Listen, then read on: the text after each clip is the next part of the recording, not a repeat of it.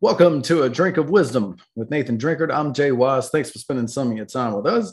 As a reminder to all our listeners, we are on Anchor, Spotify, and Apple Podcasts. And if you're looking for us in the video format, you can find us on YouTube at the A Drink of Wisdom YouTube channel. Drink, great to be back with you and a whole lot of great stuff to get to on this wonderful Friday. Yeah, man. I'm feeling a little better. Um, ready to get off into this thing. We had, you know, we you know what we had last night. Um, we're gonna get into it and then what, what we've been doing, what we've been doing on these streets. But it's another fruitful Friday. So let's do what we do. Another day, another dollar. Giving the streets what they need. We're gonna see what they don't. Absolutely. We're gonna say what they want. We set the dinner plates because it's time to eat. And last but not least, y'all know what time it is. Let's talk some sports, baby. Jay, what we got today? Well, this is episode 57, and we will put a bow on the uh, NBA first round of the playoffs. We're going to preview the conference semifinals, and we will take a look at the first round of the NFL draft. But before we get into any of that, the only first round series still uh, in action is the Memphis Grizzlies and the Minnesota Timberwolves in the Western Conference, the two versus seven matchup.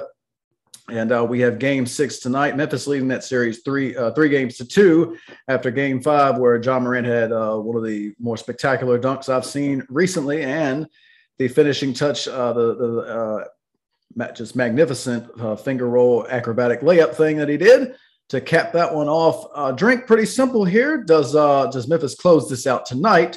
Or will we have a game seven on Sunday? Oh man, so you know how some people you watch TV shows and they have like the two little, you know, um, inner, you know, I don't want to call them demons, but they, they got the two little figures over here talking, one good, right. one bad. Um, and one I got one over here that's saying, "Hey man, just go ahead and you know it's going seven, and I got one that say the Grizzlies got enough to get it done tonight. I think I think we're going seven. I, I, I just listen. We didn't talked about this um, multiple times. You brought this up on multiple occasions. You just can't trust anyone, even Ja Morant. Like the best players in this series can't be trusted. Ja Morant, loving the death, giving us the moments, but he'd have had some clunkers in this series too. Karl-Anthony Towns that had clunkers. Anthony Edwards that had clunkers. The most consistent player of the whole doggone series has been Desmond Bane. So I'm not even going to go at him. He's been playing outstanding. But then you, I, I'd heard you about Jaren Jackson Jr. He got more fouls than points in this series. So with all that said, uh, D'Angelo Russell, yeah, you already know how I feel about D'Angelo Russell. He ain't cutting it, uh, in my opinion. He's not cutting in this series. So with all of that said, it's very hard for me to look at one specific spot and be like, the only okay, I take that back. No, because the only area I can look at and say that one team is like significantly better than the other one is defense. I think when the Grizzlies actually get up and play defense, their defense is a lot better than the Timberwolves. Problem is when the Timberwolves actually lock in and play, though, their offense seems a little more dynamic than Memphis. So it's kind of like one of them strength on strength battles. But once again, these are young guys, and we are failing to see any consistency outside of Desmond Bane. He's the only one that seems like he's bringing it every game, giving you what you got every game. Um, you have to kind of go down deep in the rosters for both teams before you kind of find someone else that's um, matching the consistency. Um, what do I mean by that? Like for, example, for example, the Memphis Grizzlies. I think Brandon Clarke, someone like him, since he's been inserted into this series, I think he's been pretty consistent on what you want from him. Um, as far as you know, he, will give you some points. Um, he's gonna give you some defense. He's definitely gonna give you them rebounds. But his minutes are gonna be very, very, very uh, useful. He uses his minutes to do something. He ain't out there with the Danny Green special and just hey guys, yeah, zero, zero, zero, and zero at the end of the night. He ain't doing that. so, um, and then and and then over on the Timberwolves side, you you you also you got guys like the um uh, Vanderbilt. You got guys like that that's not talked about as much, but when they're on the court, their the time they're on the court, whether it's, it's small, is about as valuable as the time of the stars on the court because they're actually giving you um, your money's worth per se, for lack of term, your money's worth for with their performance. Where you got guys that's getting paid a whole lot more that might not be getting your money's worth. So, with all that said, man, um, it's it's hard for me to call it. I think this is going seven. And if you remember when we previewed this series like weeks ago, I said I, I, think this was a candidate to go seven. This is why I thought this was going to be the most exciting series in the first round. And now that it's the only series left in the first round, it has the chances to get all the eyes if it goes seven. And if it does go seven, it's going to get played on Sunday. What better day to play on Sunday yeah, everybody got nothing else better to do than watch Game Seven of the Memphis Grizzlies and the Minnesota Timberwolves. And I think, and I'm gonna be honest, no matter how that game, if if if Tim if the Timberwolves win tonight and we go to a Game Seven, no matter how Game Seven works out, I think that will be enough for us to kind of alert ourselves on the Timberwolves going into next year because it was this similar like fate uh, leap of faith that we we kind of got from Memphis in the last two years, and now look what they look like. So, I mean, I don't know, man. I'm excited for it tonight, but I'm gonna have to say this is probably going seven games, and we'll we'll get a game seven on Sunday. Yeah, I, mean, I'm inclined to agree uh, for a couple of reasons. Number one, just by sheer probability, you'd feel like you'd get one just one series at least to go a full seven uh, all the series. Are, it's, it's going to be it's weird if if if if Memphis turns out win this game, you'll have seven of the eight series have been decided in five or six games. Feels feels somewhat unusual because uh, normally in the first round you expect to have a, a couple of sweeps just by the sheer some of these mismatches that just seem to that seem to that be what we have on paper, and it just just hasn't turned out that way and then the other the other part of it is like you alluded to kind of what we've been talking about. I mean, these two teams, it's just hard to it's just hard to gauge what you're going to get game in and game out. Uh, both these teams are just uh, among the youngest in the NBA. Uh, do, do, they have some veterans out there? They, they do, but for the most part, the guys leading the charge in terms of you know the guys who are going to take the last shot, they're, they're young. They're young guys and um, we just we just have not seen the consistency. I mean, Ja Morant's been he's been up and down, um, and he hasn't really. He, I, I really, I feel like Game Five was kind of his signature, his signature so far in his playoff career. Uh, but even with that, it, it wasn't a particularly pretty first three quarters. And we and we've talked a little bit about Karl-Anthony Towns. You know, he we, we don't we just don't know. I mean, he could he can have some games where he's going to go off and just be shooting the lights out and, and playing big.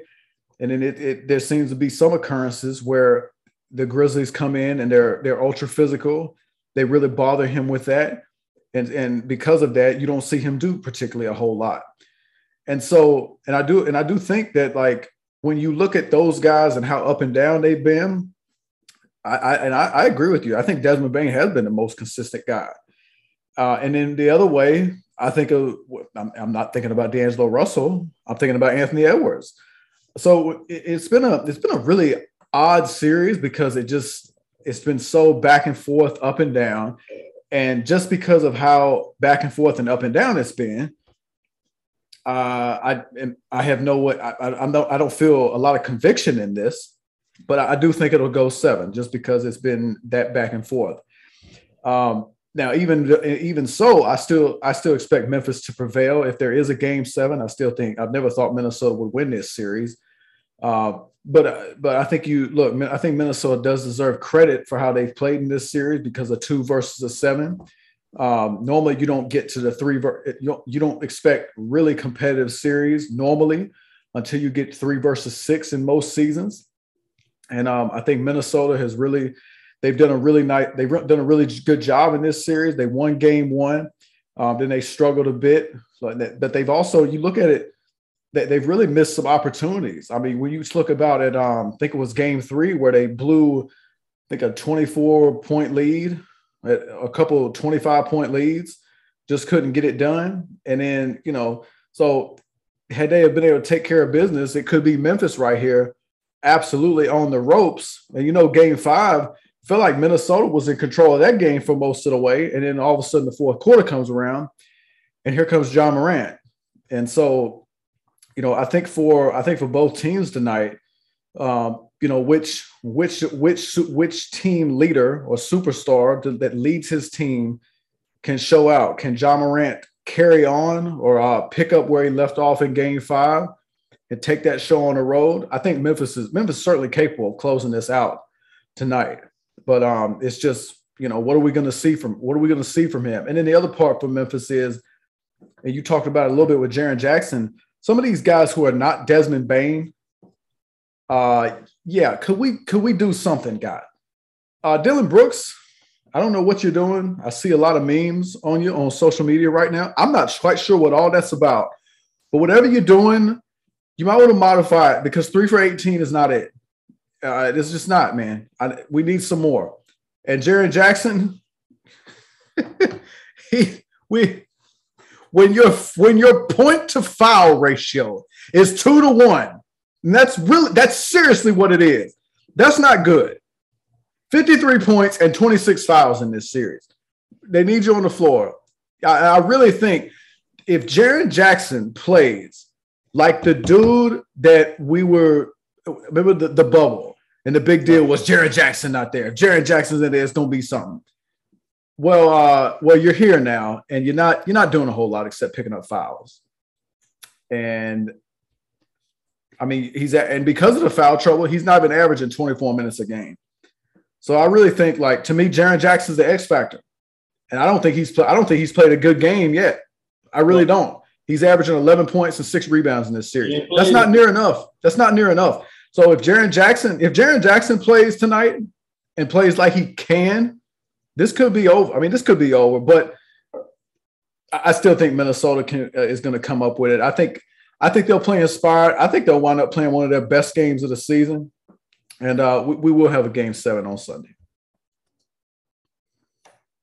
All right, so going over the, um, you know, staying in the NBA, going over the rest of the first round action. I say the rest because we will not be covering the previous two teams we talked about, Memphis and the Timberwolves, they're still in action. We already covered uh, the Boston, the Brooklyn Nets versus the Boston Celtics. That was the sweeper Rooski. We took care of those two, so we will not be uh, recapping those. But for the rest of the action, we got um, out east. We had Miami wrap up Atlanta four one. Uh, we had Milwaukee wrap up um, the Bulls. That, that that series also went four one. And then we had the uh, Philadelphia 76ers uh, in the series against the Toronto Raptors 4 2. Um, out west, we had uh, Phoenix go ahead get the job done um, 4 1. Uh, Golden State finally uh, stopped messing around, got their job done at 4 1. And then we had, once Luka came back and go ahead and put the icing on the cupcake, baby, um, Dallas ended up getting Utah and who, like Charles Barkley said, you can't have bees as pets, and got uh the the bee stung Rudy Gobert out of here. Um, that series went uh, four to two. So, with that said, Jay, you take it from there wherever you want to go. Oh man. Uh, first of all, whoever bet, if there was anyone that bet that the only sweep of the first round would be, and I don't even care which way you went, like Boston or Brooklyn. Like you, uh, I feel like you won you won a lot of money because I did not see that coming. Right. I thought that was I thought that was going to be the best series of the first round, and that was one that was gone in an instant. Right. So uh, yeah. Uh, the other the other part was we got a assuming Memphis wins the series against Minnesota, you've got a, a full chalk first round, no lower seed one feels somewhat unusual. I feel like normally, like you can at least see a five or a six come through and and push on in the semifinals. That feels somewhat odd. Uh, I was um, yeah. Remember what I said? I said on Tuesday that if uh, New Orleans won Game Five, I would watch Game Six. Well, y'all, they didn't win Game Five, so um, um, I didn't. Now I did watch. Now I did have it on. I just wasn't paying a, a thousand percent attention to it. But um, I think New Orleans. Yeah, no problem. But look, like we, we touched on this a little bit before the show. I think um, I think New Orleans does deserve credit because I didn't expect anything from this series. I didn't expect anything from them in the play-in tournament. Um, the biggest storyline for them is always the dude that ain't playing. For me, that's Zion. And uh, I mean, you got. I think. I mean, the NBA. I mean, it's not the Pelicans' fault that the NBA's got this gimmick play-in thing. The Pelicans came in and they can't. They look. They they beat San Antonio. They beat the Clippers. Had a chance to come out here get these guys some experience. They won a couple games. I mean, they they was tied after four games. They deserve credit, and I think um I, th- I mean I think Willie Green uh, deserves credit for the job he did. Uh, they seem to be a little bit. They're a different team than they've been in the past couple years. Um, I, th- I, think the the Valanciunas, uh, Jaxson Hayes uh, lineup in the front court. It kind of it kind of goes against the grain. It's almost similar to what uh, Cleveland's doing with the two big guys. You know, in the in the at the center and power forward positions, you just don't see that a whole lot. Um, and and then I mean the the continued improvement of uh, Brandon Ingram. I mean he continues to to make strides and get better. And then CJ McCollum trade. I mean uh, New Orleans at the trade deadline. You know they came out here shooting a little, running and gunning a little bit. Kind of what uh, what I thought Chicago did uh, last year with Vucevic. I'm like, yeah, well that's nice. You still ain't going nowhere, but maybe that maybe that do maybe that helps them continue to build for next year. Um, and then like another guy, and you'll like this, but um, man, the the the action I've seen from Herb Jones, yeah. oh, he yeah. he, he nice. I, yeah. I, like what I'm seeing from Herb Jones. And remember the thing about the Pelicans that we talked about, you know, feels like since Zion got drafted, is they don't play a lick of defense. Well, they they doing a little bit better, and I think Herb Jones is a big reason why. I think he he's a very very unique player. Uh, got got a big wingspan for like a wing defender, and I, I think his three point shooting is something that's kind of impressed me. So I think I think the Pelicans are a team that are on the way up, and who knows who knows how high they can go if um they get actually get something from Zion, but we'll we'll see. Uh, Golden State taking care of Denver. Uh, look, Denver won Game Four, but it was only a matter of time. Um, the Golden State took care of that. Nothing, nothing re- that don't really surprise me. And in Philadelphia, like I mean, it's good to see Philadelphia finally get their act together and say, you know, you know, like some of these people, like they always, I don't even know who said it, but I read a headline that said, quote, we ain't, we was not going back to Philadelphia. Oh, I noticed y'all real tough and brave after the game. But you, you know, there's some people, somebody had to be nervous about that. Like you, you go up 3-0 and then you lose back to back, which makes you take another trip to the opponent team city in Canada where they probably I don't know what Canada's been a little strange here recently, you know, with the truck drivers and just all the you know some of the stuff they're doing. That I wouldn't want to be up there playing around. They had to go up there, give them credit.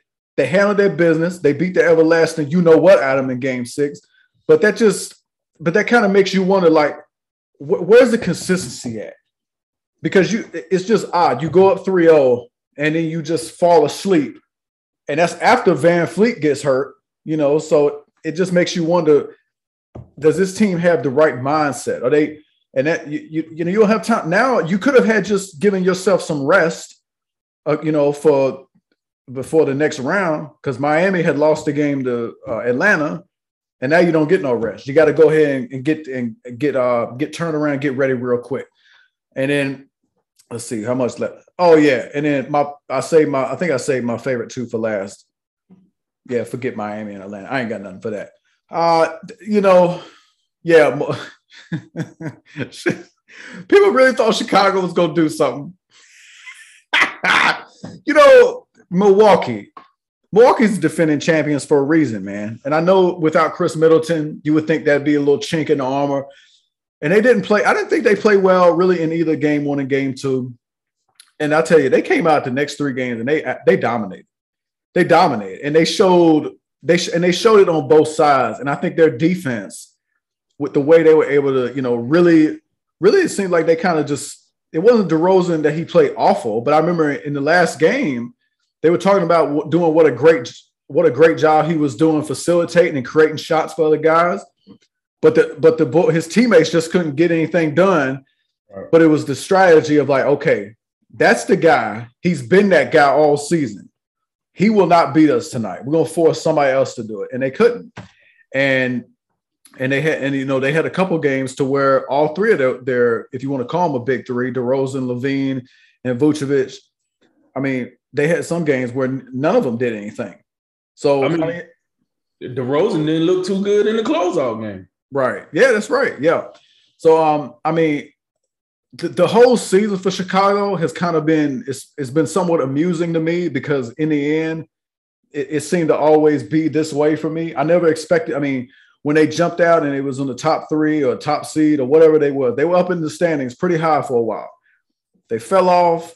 Playoffs come around. You did. I mean, you didn't get it done. And as usual, I mean, and I think DeRozan to me, DeRozan proved something to me. I don't know. he's probably not. He probably can't lead a team to a title, but um, look, he played his best season, and he. I mean, he he's that's a guy who deserves MVP votes for how he played in the regular season. But again, LaVine's first postseason, I knew he he kind of nicked up with his knees and everything, I believe. But this is his first playoffs. And Vucevic, I'm sorry, I'm just not. I'm not moved by by the by the performance of Nikola Vucevic, and I've already seen him in the playoffs. So that's that's all I got for you for you. And then yeah, the flat sodas. Have a have a nice vacation. Uh, you earned it because you was lackluster in the first round. You played around. Lucas sat down three games for y'all to build a lead, and you couldn't do it. So um, you deserve to go home. I, I don't know what if I'm the GM of that franchise.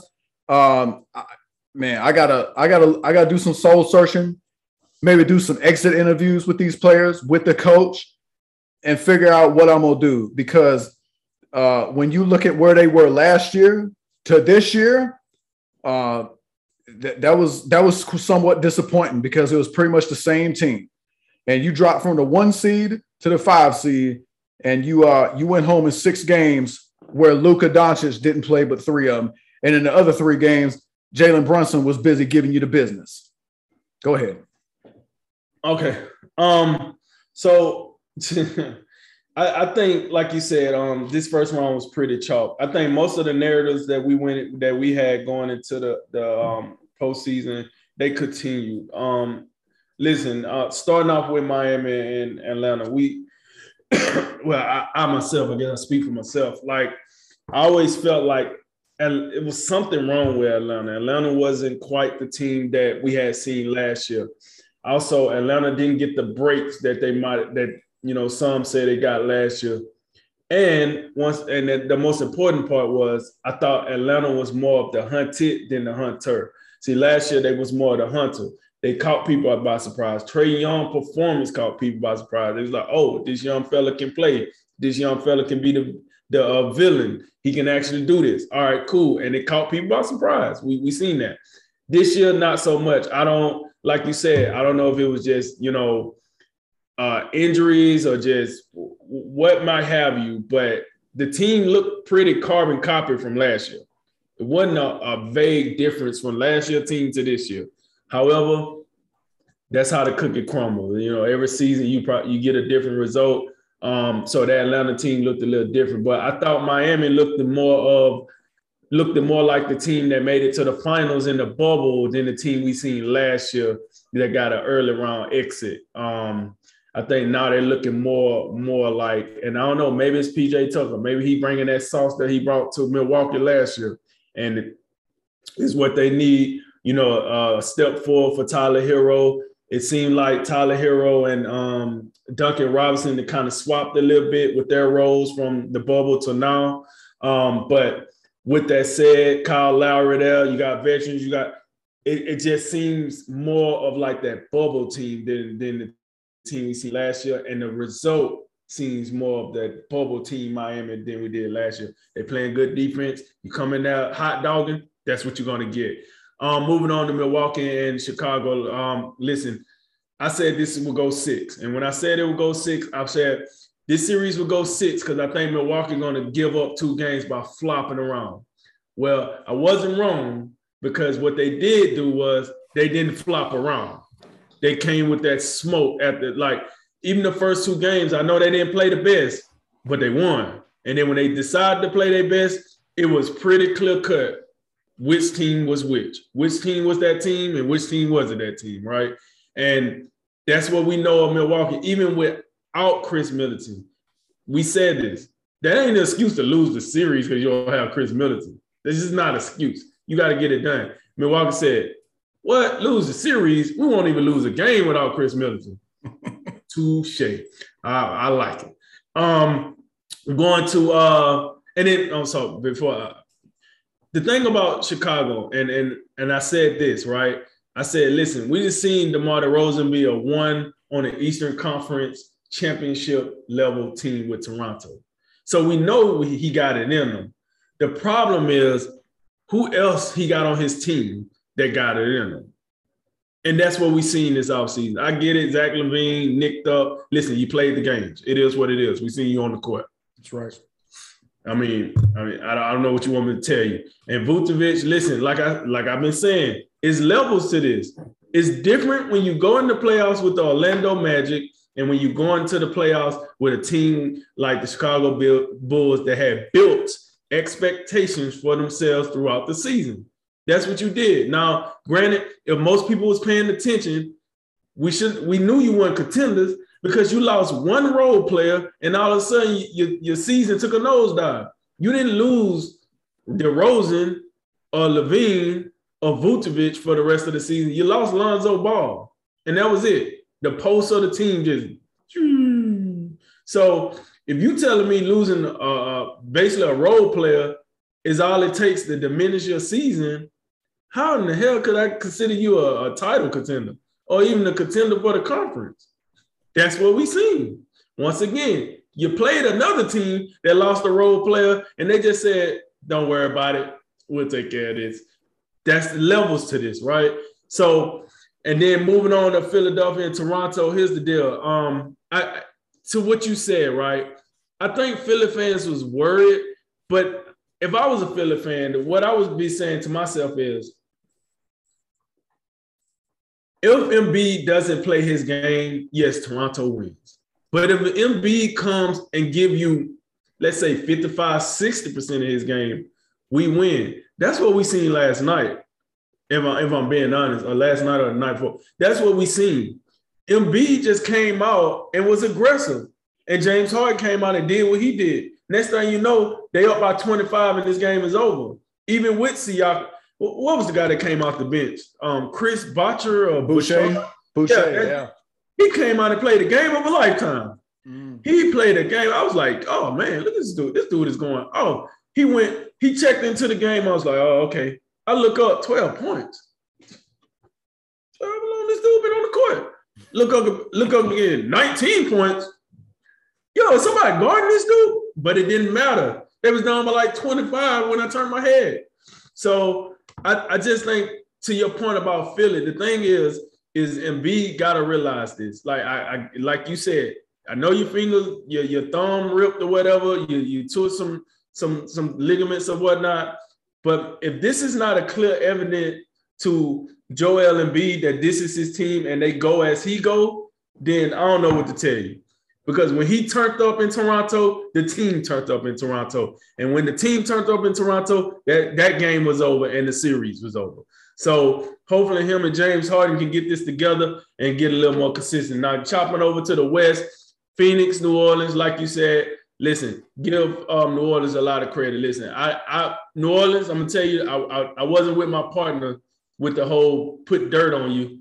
Um, I, I, did give you at least a game. I gave you a game. Um, but here's the deal: the problem is if you just played a tad bit better in the season, it wouldn't have been like that. You know what I'm saying? So I can't blame somebody for feeling like these dudes don't even, first of all, don't even deserve to be in the playoffs. Let's not win a game in this series. When you when you what win 36 games in an 82 game series, I mean 82 game season, that's not gonna cut it. Um, but you did get in. I thought you played played your tails off, made it a competitive series. now, you know, with Phoenix, another another one of those is levels to this, right? Because even without Devin Booker, they still won uh, game five. Devin Booker comes to game six, and then Chris Paul say, "Hey, don't worry about it, man. You come out, you be a decoy. I'm gonna take care of business." And he and that's exactly what he did. I think he had one of the best games in playoff history. Oh, like his whatever game he had was very unique to playoff history. Um, So they came and took care of business in that series. And then Golden State, um, listen, this just was the game of the haves and have-nots. Let's let's keep it real. I remember before the series started, we was talking about um, Steph Curry's injury, and we was like, we don't know how, how many games he'll miss. He ended up not missing any games. To me, that's the difference. He missed zero games. Jokic was just out there playing by himself for most of the games. Like it, it is what it is. He would have loved to have Jamal Murray. He would have loved to have Michael Porter Jr. He would have loved to have uh, Aaron Gordon that could do more than look good. Like, but he didn't. He didn't get none of that. So he kind of just shoveled the load. And the fact that they won one game is a testament to why he's an MVP finalist and uh, the, and the defending MVP winner. That I mean, if you don't watch that series and understand what Jokic brings to that team, you don't watch basketball. And then, last but not least, Dallas Mavericks um, getting the job done against uh, the, the flat the, sodas, the stale bread, um, you know, softer than baby, um, Utah Jazz. Um, yeah, Jay, here's the deal, man. Like, you can't you can't go out like that. It's gonna be a lot of uh, moving of furniture in that Utah Jazz organization because, like you said, you played six games, three of which they did not have their biggest star, and they and they won two of three two of those three games. Uh, that that's unacceptable. Um, Jalen Brunson, for what it's worth, though, I, in that closeout game, man, it was this one time he had Rudy Gobert. I'm talking skating. I was like, man, I didn't know Jalen uh, Brunson had moves like that. I mean, he was yeah. he looked like Kyrie out there playing. He had it on the screen. Um, I said he feeling himself now. I feel like Jalen Brunson confidence. Yeah. Yeah, I'm. Hey man, I, am I'm, I'm excited to see what that look like next round, man. I feel like his confidence took a step um, from this first series. But with that said, Utah, like I said um, in previous shows, I think you got to blow this up. Um, possibly build something around Donovan Mitchell. We'll see who's going to be the head coach because I don't think it'll be Quinn Snyder. I think he's done now. Um, Rudy Gobert time is most likely done, in my opinion. I think he done. Uh, Mike Conley, guys like that. I just I, I don't see why you bring them back. You know, I, I it'd be a tough one. If you do, you do. I, I just don't think you're going you're going anywhere particularly special with that crew. So with that said, that's my recap of the first round, Jay. All right, so getting into the, the next round, we got this hot stuff going, Jay. Um, we just in the last segment, we just talked about the, how the, the first rounds ended. Now we get to get into how those winners are going to compete against each other. So we're going to start off with the first one. Um, we got the first seeded uh, Phoenix Suns going against the fourth seeded Dallas Mavericks. Um, we got, you know, I don't, I don't know what percentage you'll put on Devin Booker because I don't think he's 100%. So I say maybe, I don't know, if I had to guess about a 65, 70% Devin Booker and Chris Paul going up against, I, I, I don't even know how healthy Luka is, but look, Luka getting the job done, right? Um, Luka and a very, very um, confident Jalen Brunson um, going into the second round. What say you, Jay? And I think um, I think off top of your head, or at face value, this is this is Phoenix and it's Phoenix convincingly. I um, but I gotta say, you know, although I mean, I, have always felt like even with, when Booker got hurt, and as even though the Pelicans showed us that they could compete, I always felt like Phoenix would win that series. But what New Orleans did, it made me question Phoenix moving forward. And I know, I know, I got in trouble a lot last year because I picked against them in most of their series. Um, but I mean, the thing about like that, you look at Dallas Dallas to me right now, they, they have a, a similar feel as last year's Hawks team had, you know, where they kind of they kind they kind of feel like a little bit of surprise. They're a little bit under the radar, and um, but they they still I think they still they look like they playing some of their best basketball. And even though Luka may not be right, he, he's still he's still incredible with what he can do on the floor, and and the way he can affect the game in so many ways. I mean, not any given night, he can come out, he can he can pop a 30 point triple double, no questions asked.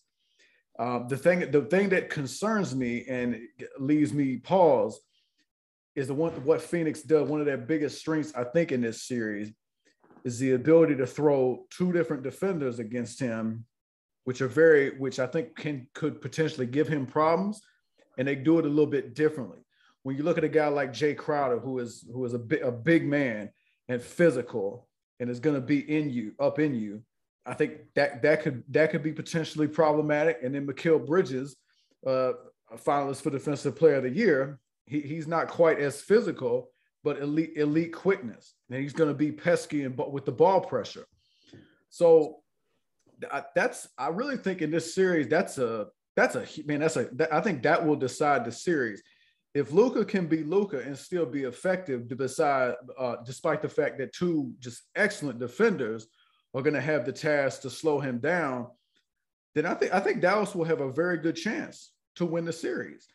But I'm mm not sure about that because I do think Crowder and Bridges are worthy of our respect uh, as defensive players in this league. Uh, but look, if Luka comes out there and is able to overcome that, and like I said, the supporting cast right now is playing is playing tremendous ball, led by Jalen Brunson. But I mean, the, the contributions go up and down the roster, whether it be uh, Dorian Finney-Smith, I think Reggie Bullock is a guy who's been who's availed himself very well in Dallas. Um, Dwight Powell, you know, the pick and roll with him and Luka is something that's really a sight to see. Even my, my boy 42 out here is, is, is, is popping buckets for me. So look, I think I think Dallas, I think this is gonna be a really competitive series. And I, you know what? I've been 50-50 on this for the whole show, thinking about it, trying to figure out where to go. But I'm gonna go, look. I'm gonna go Dallas. I'm gonna go Dallas. I'm gonna go Dallas in six because I can't imagine them winning games. I don't think that if it goes to a game seven, I think Phoenix will have the huge advantage being at home. But I'm put, but I'm putting my faith in Luka Doncic. I think he's able to do enough against guys like Crowder and Bridges. And even if they have success as a team defense of slowing him down, I think he'll be able to facilitate effectively and create shots for other guys. I think guys like Bullock Finney Smith, and then Brunson, who will be who will be he'll have a lot to do with this. I think they'll play extremely well, and I think Spencer Dinwiddie perhaps will be the X factor and play a much better series than he did against Utah. And if and Devin Booker, I think the somewhat being limited perhaps early in this series, that'll be a huge deal. And then Chris Paul, I mean, I think Game Six that that's a that's a uh, that's a flawless portrait of a performance. But the problem is, at his age, I don't think I don't think it's fair to expect that again. And so I think you may see a game or two where he's not quite himself. And because of that, and I know I'm going on a limb, I'm not I'm not ter- I don't feel particularly comfortable with this, but I do think this this will be very competitive. It'll be very tight, and I think Dallas will wind up winning. Okay, and I just want to say this, right? Um, you know how you made the stat early in the show, how like we had a lot of games that that went six, you know, games or whatnot, and we didn't we only got, you know, one sweep. I think not like going into this second series, I think we're gonna have a lot of games that go again like six or seven. I'm I'm taking Phoenix in seven. And um the reason being is because I think even if you don't have Chris Paul playing at elite level, but you um, I think you have enough because you have Devin Booker um, coming in. We haven't really got a DeAndre Ayton game yet. Um, I don't think. I think you could you you could get one um, here coming up soon. Um, and I think when I look at Dallas, because they like to play small ball, they got size, but they like to play small you know, running out 42, that ain't gonna get it done against um That's, that's right. Um that's right. So and and some of the other guys. So I, I think he got a chance to have a pretty good series in this series until you know people coaches start making adjustments against each other. So yeah, man, I, I think with that said, no, no knock on Dallas. I think Dallas is going to be spectacular um, in this this series. But somebody got to lose, somebody got to win. I'm gonna take Phoenix in seven because Game Seven will be in Phoenix, Arizona. So you do so you do agree that this like because I, I do I, at face value if you look at it, I think Phoenix is probably big favorites or maybe maybe not but I think that's just what I feel. But you agree that it, it will be a very competitive series. Yeah, yeah, yeah. This, to me, this is a toss up. This is going six or seven. It's not as wacky as um, Minnesota and Memphis. Right. Yes. But it's it's so you got so many variables going in this, and no, it's no just oh, it's no insight. Like like some series, like we're gonna talk about um, Miami and Phoenix. I feel like it's a big insight in that game, and I'm gonna say it. But in Phoenix and Dallas, if you actually look at it, you know, it's no, no what I'm trying to say, advantage. I'm sorry, that's what I'm trying to say. It's no major advantage for either either team to me. Because even if you say Phoenix play really, really good defense, now I can say Dallas play enough offense where it doesn't matter. So, and Luka, when he's in the zone, I don't care how good your defense is. That's right. I don't know. That, that dude, he's gonna turn up. So with that said, I just feel like it's too many variables to really give it to one team or another. I'm just gonna go with Phoenix. I think they've been here before, they're more battle tested. Um, and game seven is in Phoenix. I do think, and just last point on this one, I do think the point about you made about Ayton is, is one we cannot overlook. And I think he, I think if there's an advantage, a clear advantage, it's probably on the inside to Ayton because I mean I like Dwight Powell, but I think Ayton's just another. He's clearly another level of big man. I don't think Powell's quite. I don't think he's quite uh, got the size for that. And I mean, 42. I'm sorry. I mean, yeah, he might draw a charge here and there, but forget about it do you think I would I would explore if I'm Jason Kidd playing uh, Marjanovic some minutes just to give you some more size. And I'm not saying you can rely on him for an extended stretch, but just to have more size, I think I mean, you got to consider that. Right, and he got six fouls, right? So hey, hey, no doubt. Me, I just if you and, it, like, and you know, like, and you know the thing about Marjanovic, like he's always he's stuck in the mud on defense and all that. Right. But he's an effective offensive player that can help you, and he's he's going to rebound. Because he gonna make DeAndre Ayton work too. Like right. you, you, he put him in that paint, and they dropped the ball in there. Yeah, Ayton, you got to do something. Uh, so no, I, I, agree. I agree. Um, but like we say, man, I, I feel like you can't roll that out until about game two or three. Because you roll that out in game one yeah, Phoenix gonna be like, oh, that's what we're doing now. Okay, cool. Hey, that's what we're doing. Okay. Yeah, we, we on, we on that one. Put the put the State Farm commercials on hold. I like those, by the way. Uh, moving on, uh, the Miami Heat, the first one seed out in the East against the fourth seeded uh, Philadelphia 76ers should should be really entertaining. Uh, the Jimmy Butlers and the Joel Embiids combining. Drink, uh, what do you see in this one? Okay, so um in, in this one, right? This this this gonna be a goodie, a goodie for the hoodie, as they say. Um, this is man, it, don't even know where I want to start. I usually want to start with the big man, but we, we can go down in, in the front courts. I mean, the back, yeah, in the back courts first. Um, I'm looking at Lowry and, and and and Herro, and I'm comparing them to um, Maxey and Harden. Now, here, here's my thing, right? this series should be it should go six and Philly should win in six. I'm gonna tell you why. And I know you like, hey Drake, that's crazy. First of all, I feel like Philly has the best player in this whole series in Joel Embiid. I love myself some Jimmy Butler. I love myself some Bam Adebayo. But Joel Embiid is the best player in this series.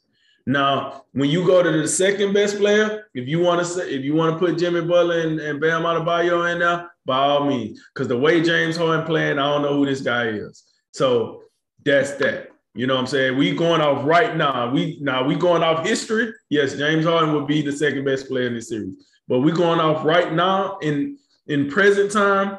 Yeah, James Harden is probably the fourth best player in this series. I'm gonna be real with you, Jay. You know what I think this series come down to legitimately? Just three point shooting three point shooting. I think both of these teams can play defense when need to. I mean, both of these teams can score in the paint when they need to. Both of these teams are very high in the assist category. I mean, both of these teams are coached by championship winning coaches. Um, hell, can dare I say both of these teams got pretty good uh, front offices. Um, so fan base is good. I mean, they to me, I, I, just feel like the team that be able to hit the three more consistently in each game, that's the team that's going to have a better advantage. Because Miami is not a big three point team when you take uh, Tyler Herro and and um, Duncan Robinson and and um, guys like that. You take them out of the fray, they're not a big three point shooting team. Philly, on the other hand, I mean, James Harden used to be a big three point guy. I don't know where that went. Embiid, I mean, he's shooting it more now just to show he got the touch, but he'll rather dominate it in the paint. Danny Green go missing from time to time. Tyrese Maxey, okay, but I don't know if that's the only person you want to defend on. And I'm gonna be honest with you, I feel like the most consistent three-point shooter for the 76ers is George um, Georges Niang. But man, that man's such a liability on defense. I don't know how much time he's gonna get in this in this um this series because man, I just watched Toronto just target him play at the play at the play. I was like, Lord, man, he must really don't play defense. And every time I look, he really don't play defense. So that's going to be interesting to see once this series start. But yeah, Jay, I think this series is going to just come down to just plain old who can who can most consistently make three point shots. Did you make a pick in that one? Oh, I'm sorry. You're absolutely right. I think um I no, yeah, I said Philly and six. Philly and six. Oh wow, Philly and 6 mm-hmm. mm, that's man. I, I I'd I'd love to pick Philly, and I I do agree. I think they they certainly have the best player, and I think right now, from what I'm looking at, Miami Miami's a little bit they're a little bit wounded right now. I feel like you got Lowry down right now, missed game five um with a hamstring.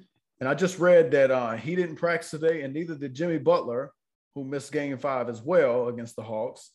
PJ Tucker didn't practice, and there was uh there was one other Miami Heat player in their rotation that didn't practice as well. Anyway, uh, you know that's that's a lot of key guys missing. So I think you know if if if those guys are in danger of missing some of the, uh, the you know the first game or two in Miami, then that could that could be a decided advantage for Philly. You know, if and if Philly can win one of the games early. You know, all you you know as an away team in a series, you know, all you want to do in the first two games is get a split so you can get home court immediately. You can you can flip home court, and I think Philadelphia certainly has the talent to do that. Um, but I mean, it, it, to me, I think with Philadelphia, if it's not Maxey, if Maxey doesn't provide the secondary scoring after Embiid, then I think it's going to be, I think, I think it's going to be difficult um, for the 76ers. I, I don't feel like I'm just uncomfortable right then from a scoring perspective because, and, and most of it has to do with James Harden because we just, I mean, I don't, I don't know what's happened, but I've seen some good things lately when I'm watching with him with his drive. It seems like his drive and the aggressiveness is back a little bit. But the step backs, the step backs just ain't there right now. The shot, the shot is like it's not there at all. And so you now you have a situation where with the shot being to me somewhat of a liability, I mean, I gotta feel like defenses are paying attention to that. And maybe you can play off him a little bit to better prepare for those drives. So I think I think Philadelphia, it's just gonna like, I mean, Embiid. It's, it's all about Embiid. He's gonna have to carry this team. He's gonna have to lead. He's gonna have to be consistent and if he's not, I think regardless, even if Miami's missing some guys, all their all their players are going to come out and give great effort, play tremendous defense. And um, my, my gut says my gut says Jimmy Butler and PJ Tucker are fine. Uh, I think they'll be there. Uh, and so even for me, if Lowry has to sit, I still think they have enough firepower coming off their bench to where they'll make up for some of the offense that he can provide. And I think, and you look at this, even with Embiid, I think when you look at when you look at this series, Bam Adebayo is a guy who I think is a a, def, a guy who can win Defensive Player of the Year in this league, and he thought he was a big time snub for for being a finalist for that award this year.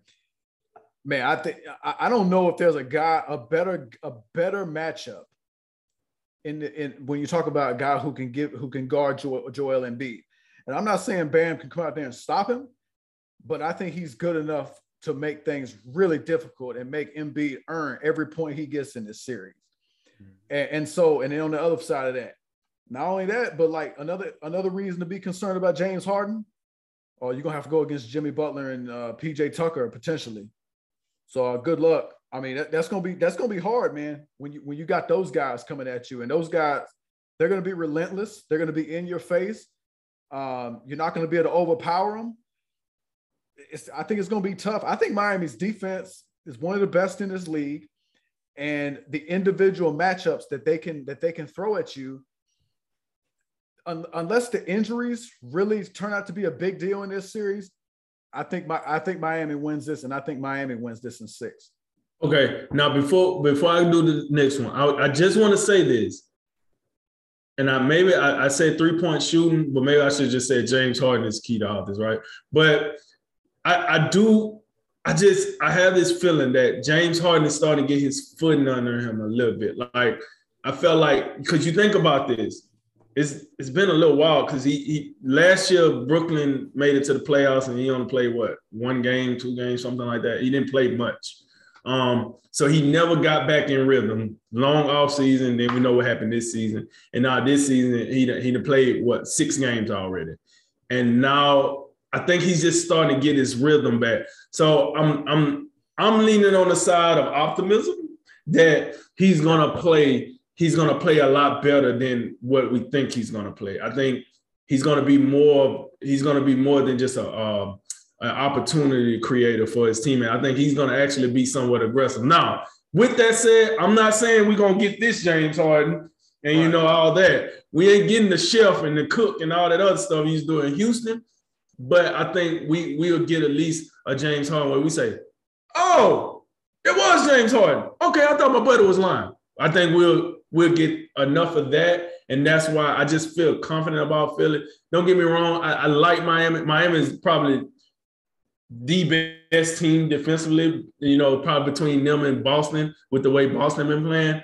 Um, but at the end of the day, I just feel like the cream rise to the top, and we, will see. I mean, I I don't think I don't I don't foresee Jimmy Butler just dropping off these forty point games like he was doing in the first round think Philly could play a little defense too when they want to. Um, but that that's my theory behind that. Um, moving on. Uh, we got the Boston uh, Celtics versus the Milwaukee Bucks. Um, Jay, nah, I just said something about defense. Man, it seemed like the, the East is really playing some defense. Um, absolutely, absolutely. I just said something about defense in the last game, and now this game is probably going to be the epitome of defense. We got some first team all NBA defensive guys slapped all around this piece. We and we got uh, I want to say the last year defensive player of the year and now this year defensive player of the year uh, playing in this series, I'm not mistaken. Um, so I I don't know, Jay. This, this one gonna this one gonna get a little spicy. What, what say you? Hey man, this is uh th- this has the feel almost of um I feel like Bucks Nets last year. I feel like this is going to be something really special to watch. I, I swear, I, I, really hope it's better than uh, Celtics and Nets just was, because I, was looking forward to that one, and that was a straight up dud, a non-exploding round. Uh, look, man. By the, by the way, I'm not I'm not disagreeing one bit about Miami or Boston perhaps being the best defense in whatever league. Okay. But uh, man, don't sleep on Milwaukee defensively because what we saw in the last three games of their first round series in Chicago was something special. In four of the five games, they held Chicago to 100 points or less. And you just don't see that in today's NBA game. I mean, everybody's in the one teens, it seems. So, um, man, and I know, and the thing about it is what I, and one of the things I said when Middleton got hurt was that, that that that might take they might take a hit on offense, but I think they can compensate by playing better defense, and I think that's what they did. Now, I think Middleton he's already been ruled out for that series. That's a huge deal, and that could swing it. But I think, um, man, my, my guts my gut still says Milwaukee. I'm gonna take Milwaukee, and I'm gonna take Milwaukee in seven. I think it'll go to full seven, and that's going a little bit against the grain because you know they'd have to win Game Seven in Boston, but these are the defending champs. These are no longer that team a few years ago who we thought we thought of them as somewhat soft, and any little bit of adversity would uh you know just have them you know I have flailing in the wind. So the thing this is this is a fascinating matchup for multiple reasons. Uh, as we said, let's we talk about the best player in the series. I don't think there's any question that that's Giannis. Right now, Boston right now, when you look at what they're doing, uh, there, there can be no question that it feel like Jayson Tatum. If the Boston Celtics win this series, I think it'll because it'll be because Jayson Tatum has truly arrived, and I think we can officially declare him as a no doubt superstar in this league with what he's doing.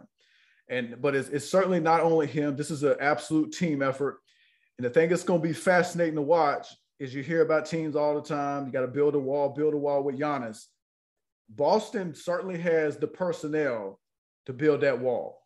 Um, everybody in their starting lineup has some level of physicality. I think Boston's going to try a lot of different defenders uh, with him to start.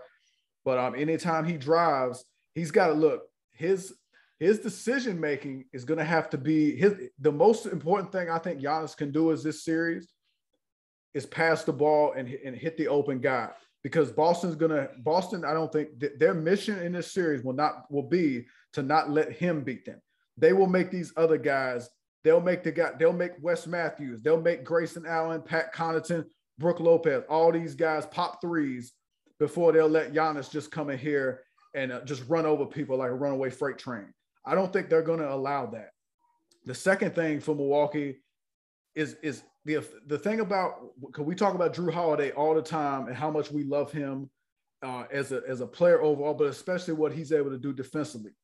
The interesting thing about this series that I see is Boston doesn't have an elite level uh, point guard or or because they got such a big starting lineup that it's like who who is Jrue Holiday going to guard?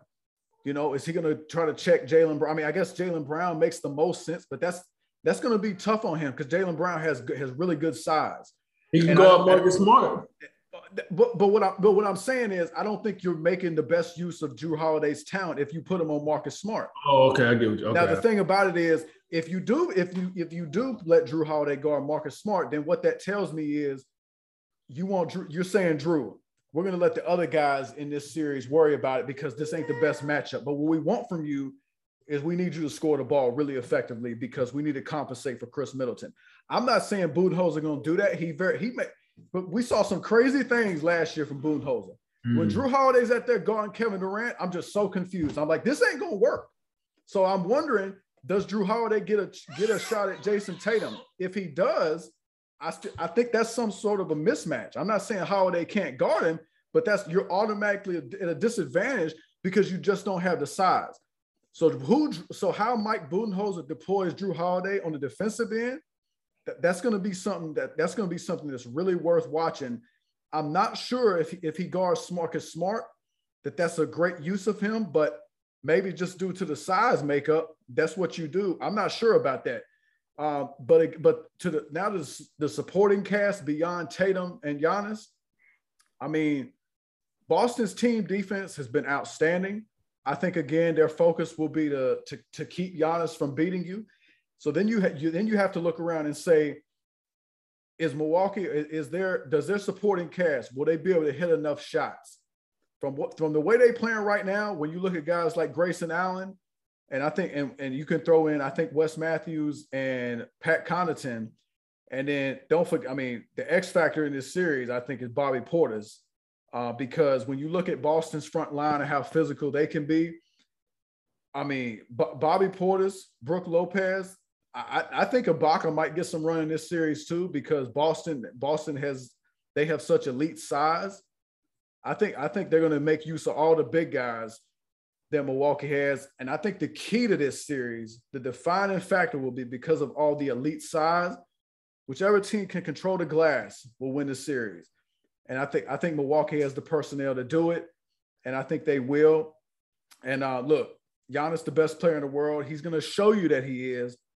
Not necessarily, but I don't think he does it necessarily with all the great scoring, even though they won't be able to stop him, but they will have a great plan to try to contain him his passing, his passing, and his and his willingness to trust his teammates, and don't be out. I don't think this is a series to be out here playing around the three point line.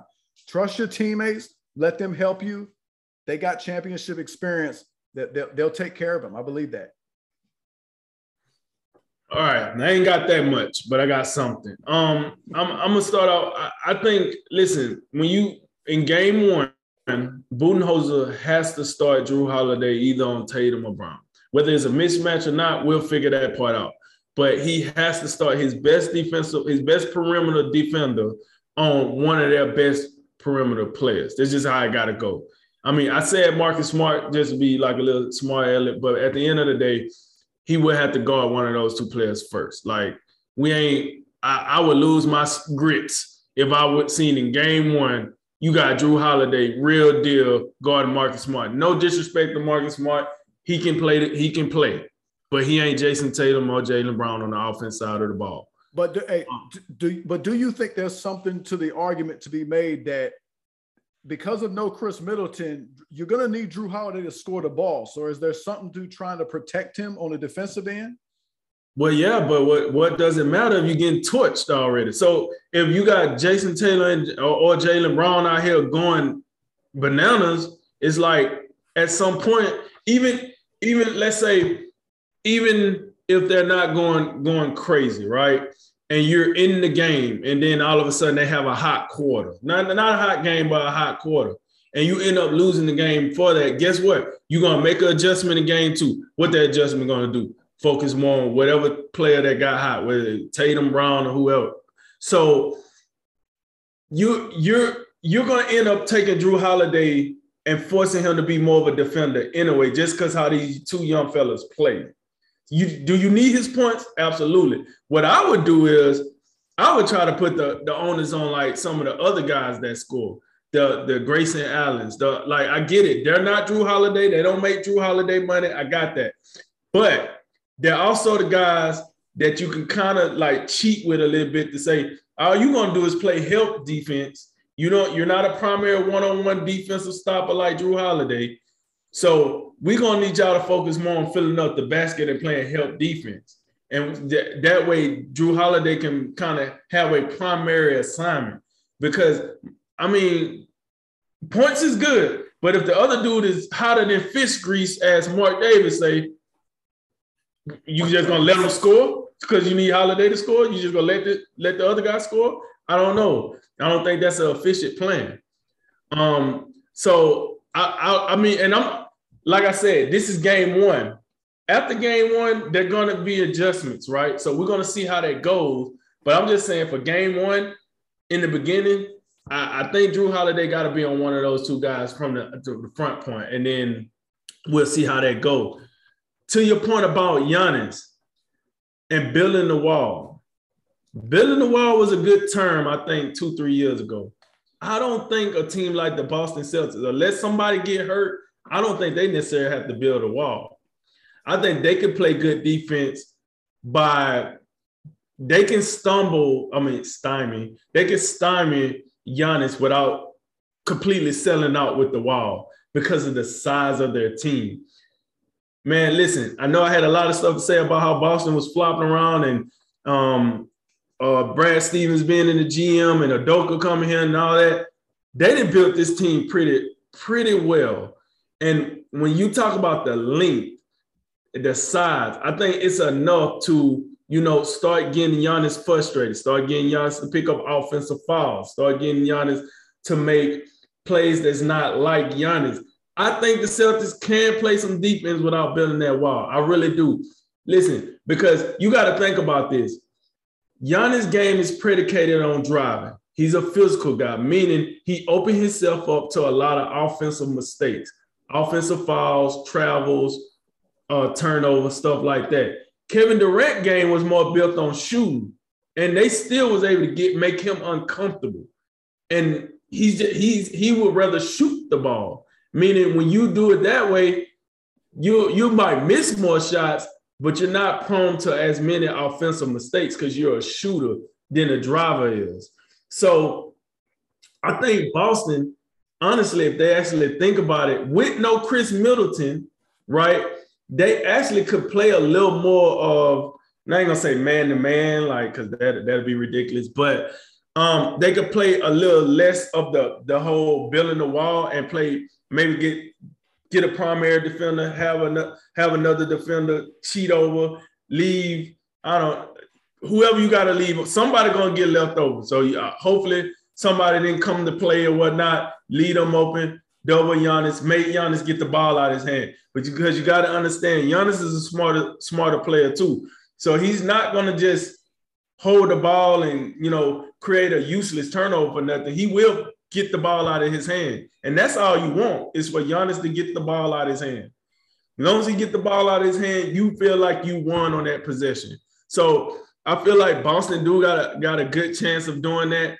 On the on the flip side, um, what one of the things I think that worked very well for the Bucks is we know what the role is for every player. It's no distinguishing this. We know Giannis is the guy. Everything goes off Giannis. We know Jrue Holiday is second in command now. We know that. We also know when it comes to defense, we know who the front first two guys is. Those two guys. Now, when you start adding in the Brook Lopez's of the world, the Bobby Portis of the world, um, the the the, the uh, Grayson Allens, the Pat Connaughtons, you know those guys. Those are the guys where you need. You're gonna need them to really step up what they do a lot more. I think Jrue, in my opinion, you need Jrue Holiday step up. Don't get me wrong. But I really think you got to focus on those other guys to step up more and let Jrue Holiday worry about take trying to take a player out of the game like he does. Um, because I think that's gonna matter in this one. You know how I said I think it's gonna be up the threes in the last series. I think this one's gonna be about attrition. I think we're gonna have some guys that be in and out in this series. This is gonna be a physical one, folks. Um, so this is gonna be a war on attrition. But with that said, I think this series goes seven. I'm gonna take the Bucks in seven.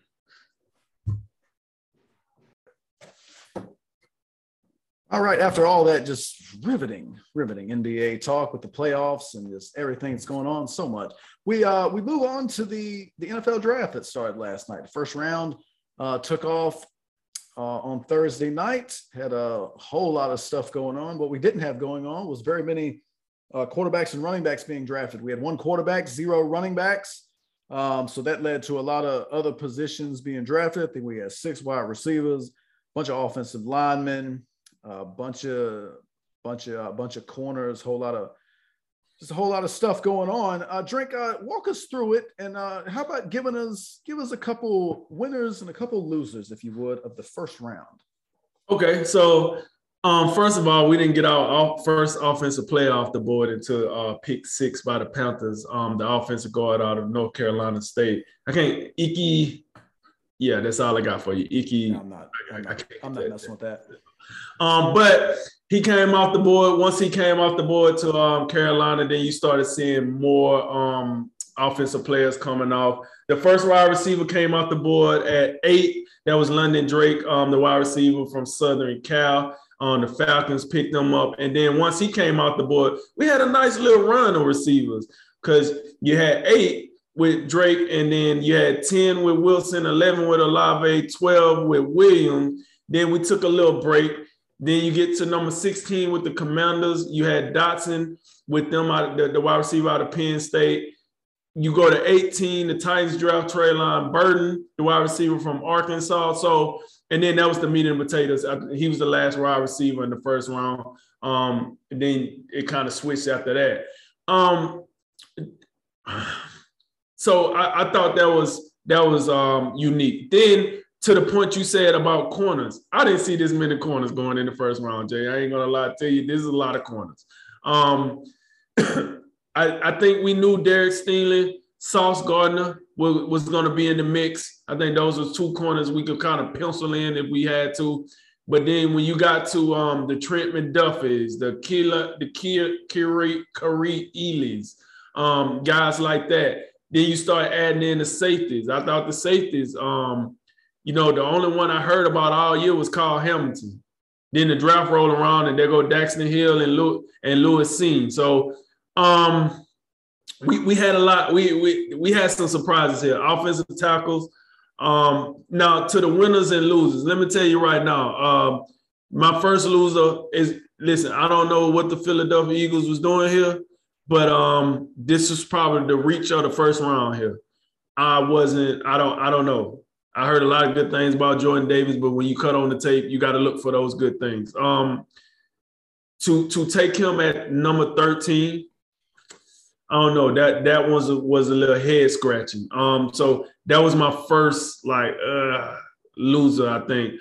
Um, I wasn't enamored with the fact that Green Bay decided to pick a wide receiver today rather than yesterday. Um, I get it. Maybe the draft grades once once that group of wide receivers got off the board, maybe the draft grades did not pan out um, to their liking, so they went and just got two elite um, defensive players um, by grade. But at the end of the day, man, as a Packers fan, I I, I know it, when I went to sleep last night, I was madder than a mother. Boop, that um, it was no receivers drafted by my beloved cheeseheads.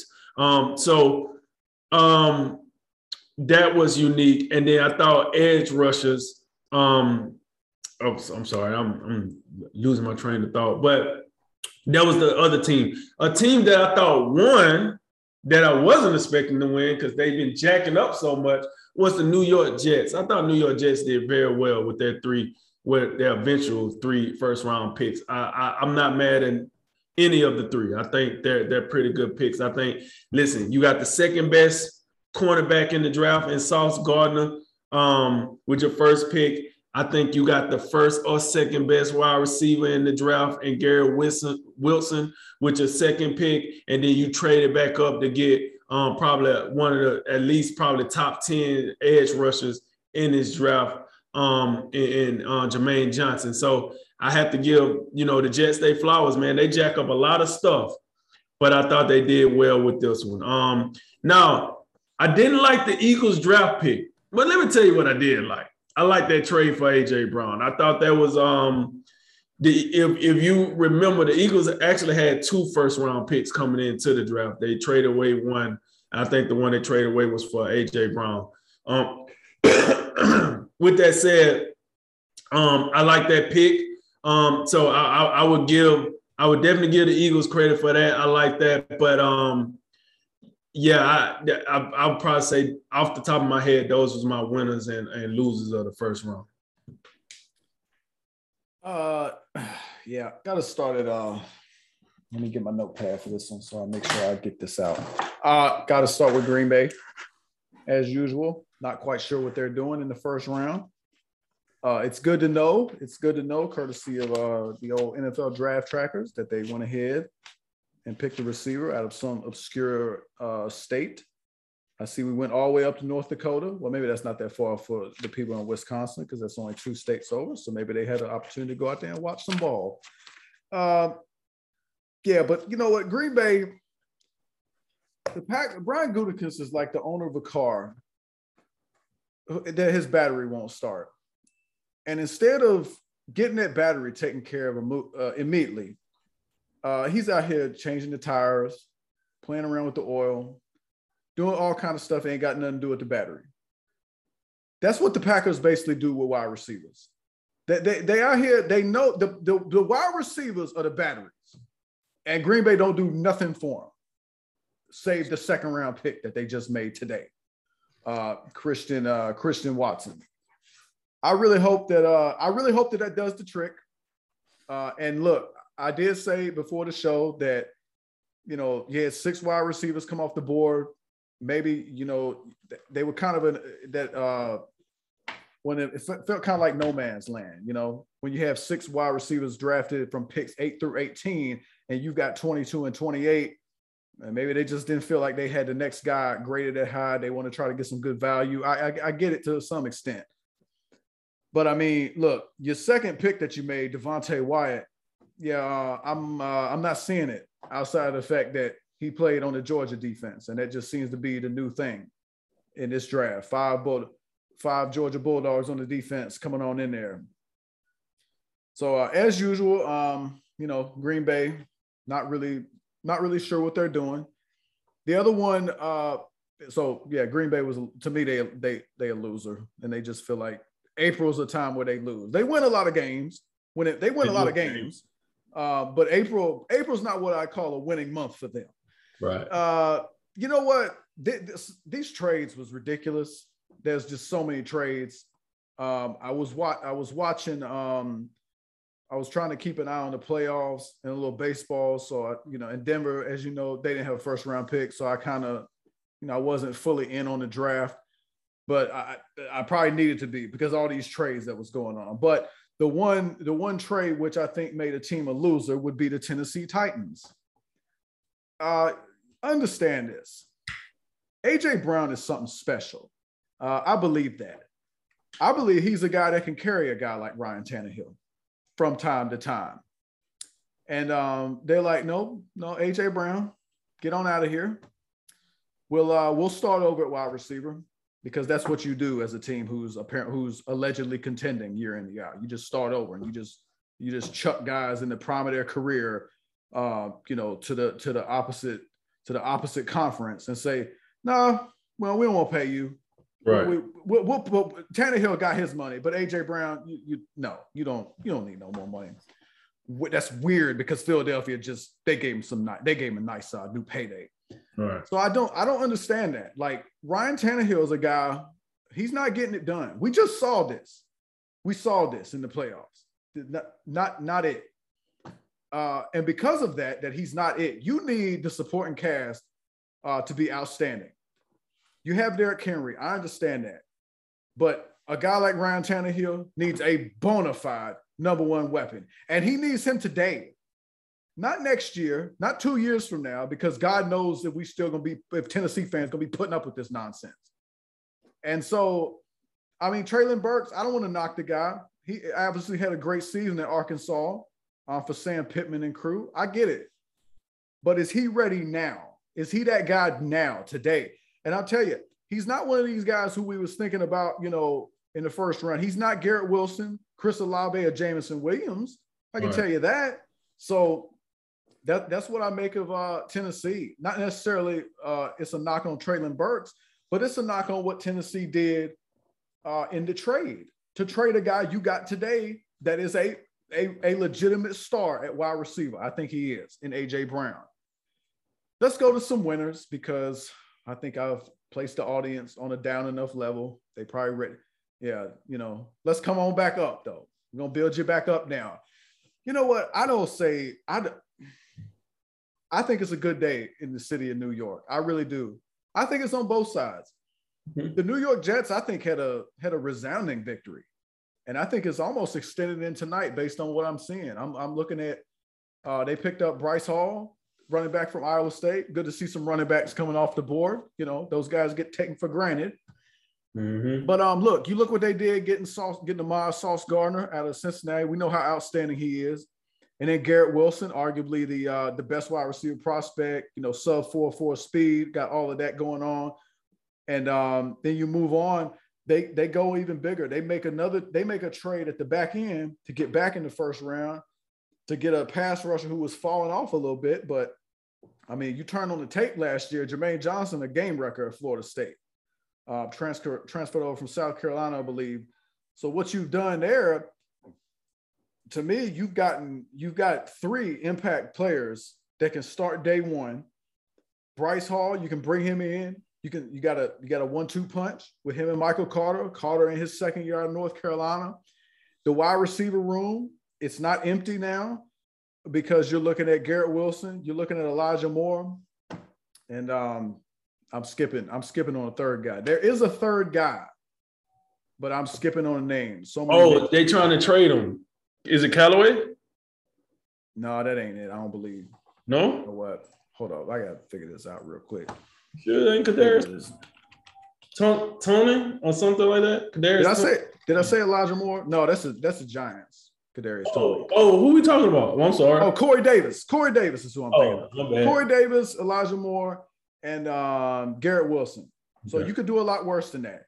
So you've given Zach Wilson a one-two punch in the backfield. You've given them a trio of wide receivers you can count on, and you've given that defense a guy who can get to the quarterback.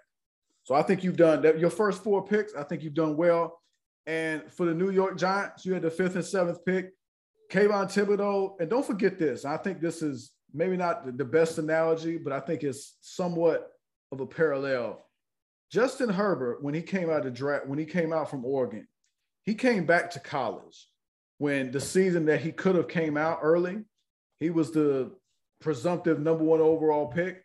He went back to school. That's when Joe Burrow does his thing, and Tua was coming out too. So he ends up being the third quarterback, but he still had number one overall pick talent. Not this exact same thing, but because you saw what Hutchinson did and you saw what Travon Walker did and the measurables he showed at the combine. But Kayvon Thibodeaux clearly could have been a number one overall pick, considering the preseason the, uh, the preseason hype that we was getting around him. Right. So you got you got a potential franchise altering player on the defensive line. And then Evan Neal was a guy who was in the running for the number one pick this year as well. So I mean, I think the New York Giants made out very well. And we know, I mean, that offensive line, the Giants been trying to fix this for years. They did, they got Andrew Thomas up in there. He's been, I think he's been he's been steady. I don't know if he's been great, but I think he's been steady. But now you have two guys that you two uh building blocks on the offensive line. And that, you know, the it's the best teams or the teams that are foundationally strong are the ones that build up those offensive lines and de- those offensive and defensive lines. So I think the city of New York, they looking like winners so far. I know it's a rarity, and I know they got they, they still got a lot of work to do before we can call them winners when it actually counts. But I think they did a nice job in their uh, respective drafts so far, unlike the Titans and Packers. All right, time to finish off the show with rapid reactions, a lot of topics, a little bit of time. Take it away, drink. Let's roll, baby. New Orleans Pelicans forward Zion Williamson spoke with the media today for the first time since September and said he would, and I quote, of course, sign an extension this offseason if the Pelicans offer him one. What's your reaction to this? Uh, the media should, I don't know, stop asking extension questions about a guy who's played 85 games in three years. That's uh, that's my reaction. I don't want to hear about extension. How about you? How about you extend your run of actually playing on the court. Let's try extending that first. NCAA President Mark Emmert announced Tuesday he will be stepping down from his position no later than June 30th of 2023. Uh, given the recent changes with NIL and the transfer portal, does does this even matter? I, yes, because because you're you're speaking into the realm of college football, but you gotta understand he the NCAA president, so he has to worry about the other sports as well. Um, so I, I think it is a place for them just because of the other sports. But I mean, how long it would be a place for them? That's a good question. Major League Baseball has suspended Los Angeles Dodgers starting pitcher Trevor Bauer for 324 games, which is the equivalent of two full seasons. What's your reaction? Uh, I'm glad that this is somewhat over, even though Bauer is going to uh, appeal this and has maintained his innocence throughout the entire time. Uh, even though the uh, the LA uh, district attorney or whatever uh, decided against charging him with anything, uh, we have seen in, the, in when you these athletes, I mean, right or wrong, they're held to a different standard, and we've seen like with the, especially in the NFL, you play around in these certain these no no issues such as domestic violence, even if you know the uh, the courts or the legal system don't want to do anything. I mean, the commissioner's office ain't got no problem with uh, bringing dropping the hammer, and they, they certainly did in this instance. Denver Nuggets center and reigning NBA MVP Nikola Jokic plans to sign a supermax extension this offseason. If the Nuggets offer one, and the extension could be worth up to $254 million over five years. That's a, that's a lot of money, isn't it? It is, and he deserved it. He deserved the offer. So if it's out there, go and get that man his money. That, that dude has been a trooper for the Denver Nuggets since he been there. So he's the only reason they're not a laughing stock this season, if you ask me. So yeah, I hope he get the supermax extension, uh, and, uh, and, he deserves it, every bit of it. The Raider, the Raiders have announced they will not pick up the fifth year options of any of their first round picks from 2019. Is that an indictment against former GM Mike Mayock? Oh, you know it is. You know it is. Especially uh, reach alert and bust alert, calling one Clelin Ferrell eight sacks in three years. Yeah, we Everybody knew that. You know, right. in Mike Mayock's defense, though, I do think Josh Jacobs, I would have extended Josh Jacobs, even though, like, I know he's been nicked up a little bit here and there, has some injuries, but um, I still think he's a guy you can build upon. But I mean, we do know the running back position, you know, teams feel like they can get him anywhere. So, you know, that's probably something they'll address perhaps after his rookie contract, even though I guess you can still say if he comes out and have a big season this year, you can always uh, work out an extension later. But um, yes, I do think it's somewhat of an indictment against Mayock, especially for Clelin Ferrell. After leading Maryland to their first winning season since 2014 and their first bowl victory since 2010, Mike Locksley has agreed to a five-year extension with the Terps. That's going to keep him in College Park until 2026. Thumbs up or thumbs down? I'm gonna give it a thumbs down. I think it's a little too early. Like, I I feel like when the bar is super low, it's not really much you have to do to raise it. Yeah, winning season, got it. Bowl victory, cool. Mike Locksley is a guy that starts hot and ends cold really fast. I think they should have waited till like year two or three to make sure this is what you wanted to do. They might regret this in about two or three years. I don't. I don't know. He's not. He's not the most consistent guy. I just know of his work up close when he's with, with the the best of the best. Um, Atlanta Braves superstar outfielder Ronald Acuna Jr. returns to the lineup last night, and he had an instant impact, going one for five with two stolen bases. Were you encouraged by his performance? Yes, especially with uh, coming right off the bat and getting two steals. That tells you that uh, that that those knees are feeling really good coming off, I believe, an ACL ACL injury. So for him to be flashing that speed immediately, I think it's definitely a good sign. The Chiefs and Chargers will kick off week two of the regular season in the first Thursday night football game that'll be on Prime Video. That's something you're looking forward to. I don't really give a rip about it being on Prime Video, but I am looking forward to the game itself. Um, these are two teams we talk about a lot, two quarterbacks we talk about a lot, and hey, it's a conference. I mean, it's a divisional game, so you're always down for that. Um, let's see how this Prime Video works. AJ, I just got a question for you before we roll into this next one. Does this make you feel old where we at in today's society now? Like the, the streaming society. I mean, God, I remember when we didn't even have internet. We used to get internet on these little discs, the AOL disc. And now football is just on streaming apps. I don't know, make me feel low. Um, Hall of Fame quarterback Peyton Manning at Georgia Tech has uh, had partnered to create a college scholarship fund in memory of the late great Yellow Jacket Demaryius Thomas. You like this tribute?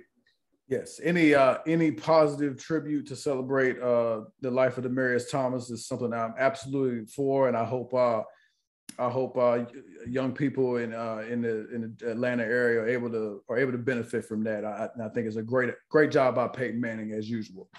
Tomorrow evening is UFC Fight Night, Font versus Vera, ESPN Plus at the UFC Apex in Las Vegas. The main event is a bantamweight bout between the number five ranked contender Rob Font and the number eight ranked contender Marlon Vera. Who wins, Drink? Um, well, I came into this day um, having Rob Rob Font as the winner, but he came in two pounds over, so that showed me he's not disciplined. Um, and it was a lack of respect for his partner Marlon uh, Vera. So I'm gonna go with Marlon Vera. I hope he wins by knockout and get 20% of Rob Font's purse on the way out of the door. All right. Uh, that concludes tonight's drink of wisdom. As always, like, listen, share, subscribe, and thank you for joining us. I'm Jay Wise.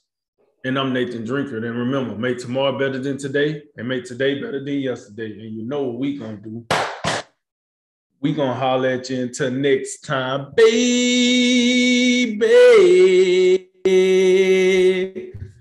Ladies and gentlemen, you know what it is. This is a drink of wisdom.